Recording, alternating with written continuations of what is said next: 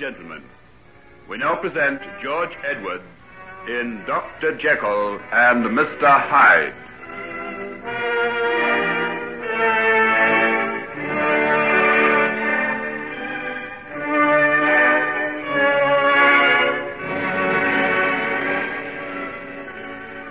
Why, Margaret, where are you off to? Hugh. Oh, don't stop me now.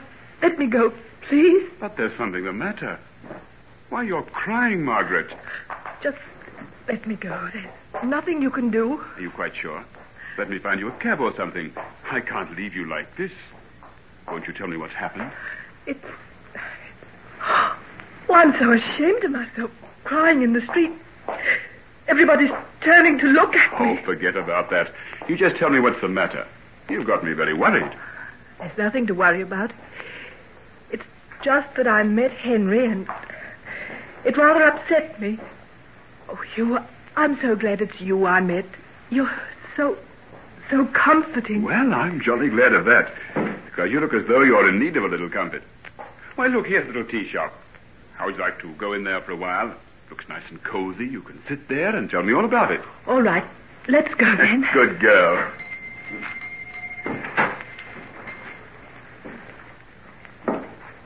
Now, what'll you have? Tea and buns? Oh, tea and anything. Just so long as I can sit here for a while and and get control of myself. Oh, you'll do that all right. Come along now. Tell me all about it. I oh it's silly of me. I suppose I should have known. But it's the one thing I never dreamed of. What is? That that Henry should have fallen in love with someone else. What? That's it. Who told you this? He did. Uh, I've just left him. We've been sitting in those little gardens at the end of the street. If anybody had told me but you, Margaret, I, I'd said I was dreaming. Then you don't know anything about it? Absolutely nothing. He's never said anything to you? Well, I, I knew he had some strange sort of idea after his illness about not getting married. Yes, I know that. We had a long talk about three months ago. He told me then that he felt he had no right to marry me or, or any other woman. He spoke as if there was some sort of, of blight on him, as though some terrible thing had happened that set him apart from all other men. But I thought he'd got over that. He's been tons better lately. Had one or two remarkable successes in his work, and that seemed to do him no end of good. Yes, he is looking better. But perhaps that isn't only due to his work. What do you mean? Well, if there's this other Oh, woman, I can't believe it. then why would he say it? Goodness only knows. I've been Henry's best friend for a long time now. and I've given up asking why about him. Ah, here's our tea. Good, sane, honest tea. Have a cup or two of that, and then you can tell me the rest of the story. I think you know most of it, Hugh. Ever since we've been children, Henry and I seem to accept the fact that one day we'd be married. Perhaps I was wrong. I might have thought he cared for me, and all the while. Nonsense. I know how Henry felt about you. There's never been anyone else. I don't believe there ever can be. Then who is this other woman he's talking about? I don't know. But the first chance I get, I'll ask him. No, no, please don't. Yes, I will. I can't see you going around with so much unhappiness in your eyes and not do something about it. I don't think you'll be able to do much about it, Hugh. Confound the fellow. I'd like to wring his neck. Dear old Hugh. Drink your tea while it's hot and tell me all about yourself and Nancy. When are you going to be married? At least let me enjoy the thought of your happiness. Well, all being well, we plan to take the plunge in about a fortnight. So soon? Of course. I'm forgetting that I've been away for ages. And where are you going for your honeymoon? Nowhere original. Believe it or not, we're going walking through the lake country. It should be marvelous up there now. But anywhere it should be marvelous. On a honeymoon. Say, I'm sorry. What a clumsy ass I am. What do I want to go talking about that for? You didn't. I I asked you. I'm the one who's the fool, Hugh. Henry made things perfectly clear to me ages ago. I deliberately sought him out today and, and forced him to tell me what he did. It serves me right. I should have had more pride. Oh, pride be hanged. I admire you for doing it. Must have taken a lot of courage. Not one woman in a thousand would have done it. Ah, that's nice of you. I feel I need a little of that sort of thing. My vanity's had rather a bad time, you know. Vanity, nothing. If Henry's mad enough to prefer someone else to you, that's just his bad judgment. I wonder who on earth she can be. I don't know. But I'll find out just as soon as ever I can.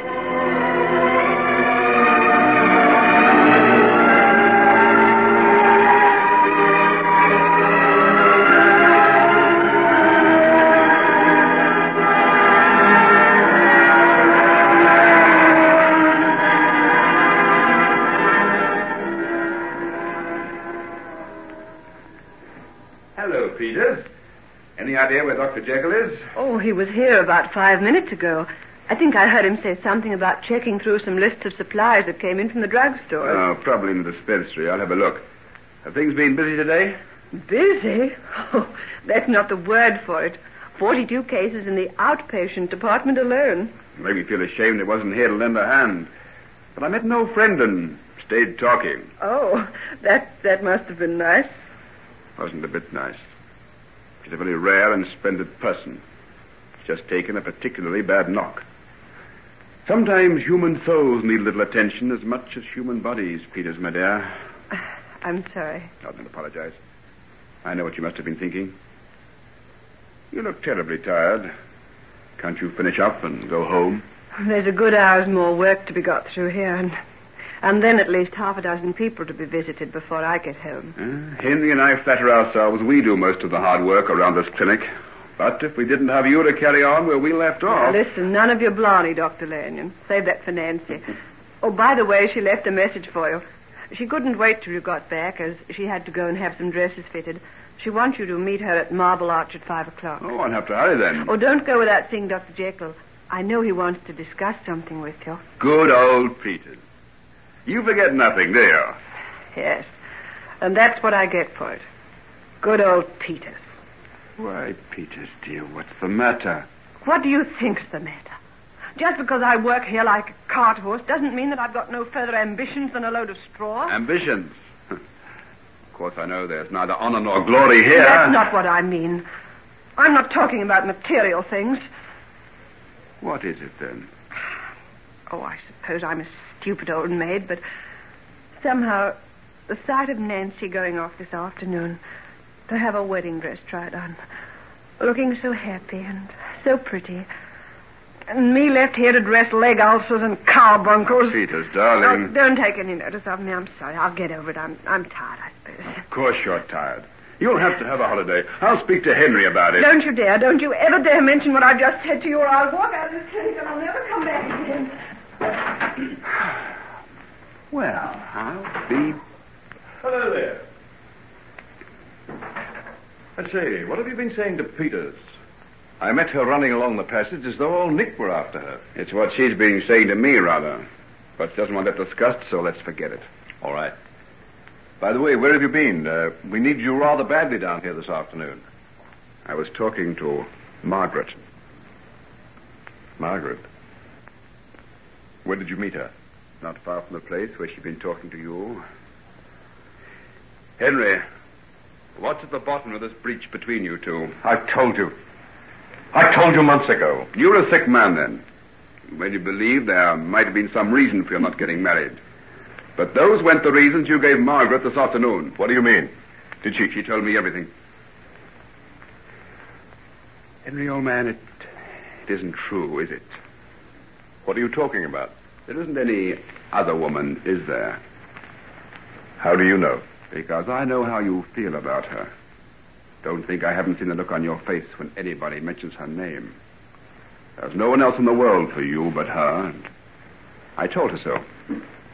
You what? I told her so. I suppose you had some sort of reason for telling her different.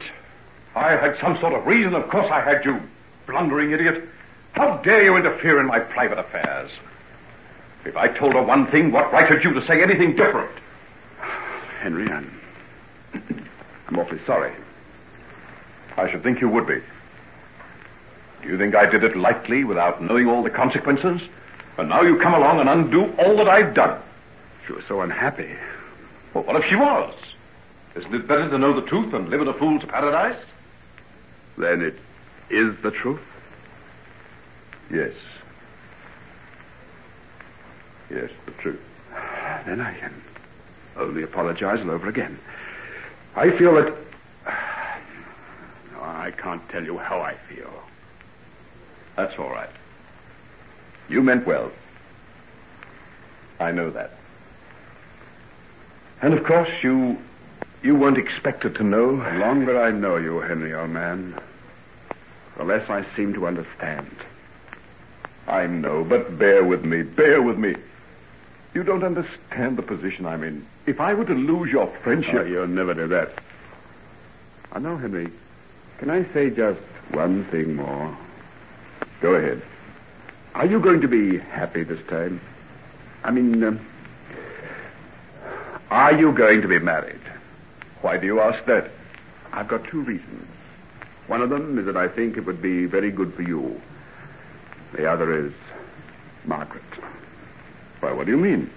I think, uh, if you'll forgive me for saying so, if you were married to somebody else, she might possibly find happiness with John Fairley. You think so? I don't think she will as long as there's a hope for you. Yes, I. I think you're right. I'll. I'll ask the lady if she'll marry me. I'll do it right away. Do I know her? Very well. Very well indeed. Uh, excuse me, Doctor, but I find I can get away sooner than I expected. Oh. Do you mind if I go now? Uh, come in, Nurse Peters, and shut the door. Yes. I've got something to say to you. I told you that you knew her, Hugh. Well, here she is. What? Well, what are you talking about? You, my dear. Dr. Lanyon has been chiding me with my bad behavior, Nurse Peters. I have the honor to ask you to to be my wife.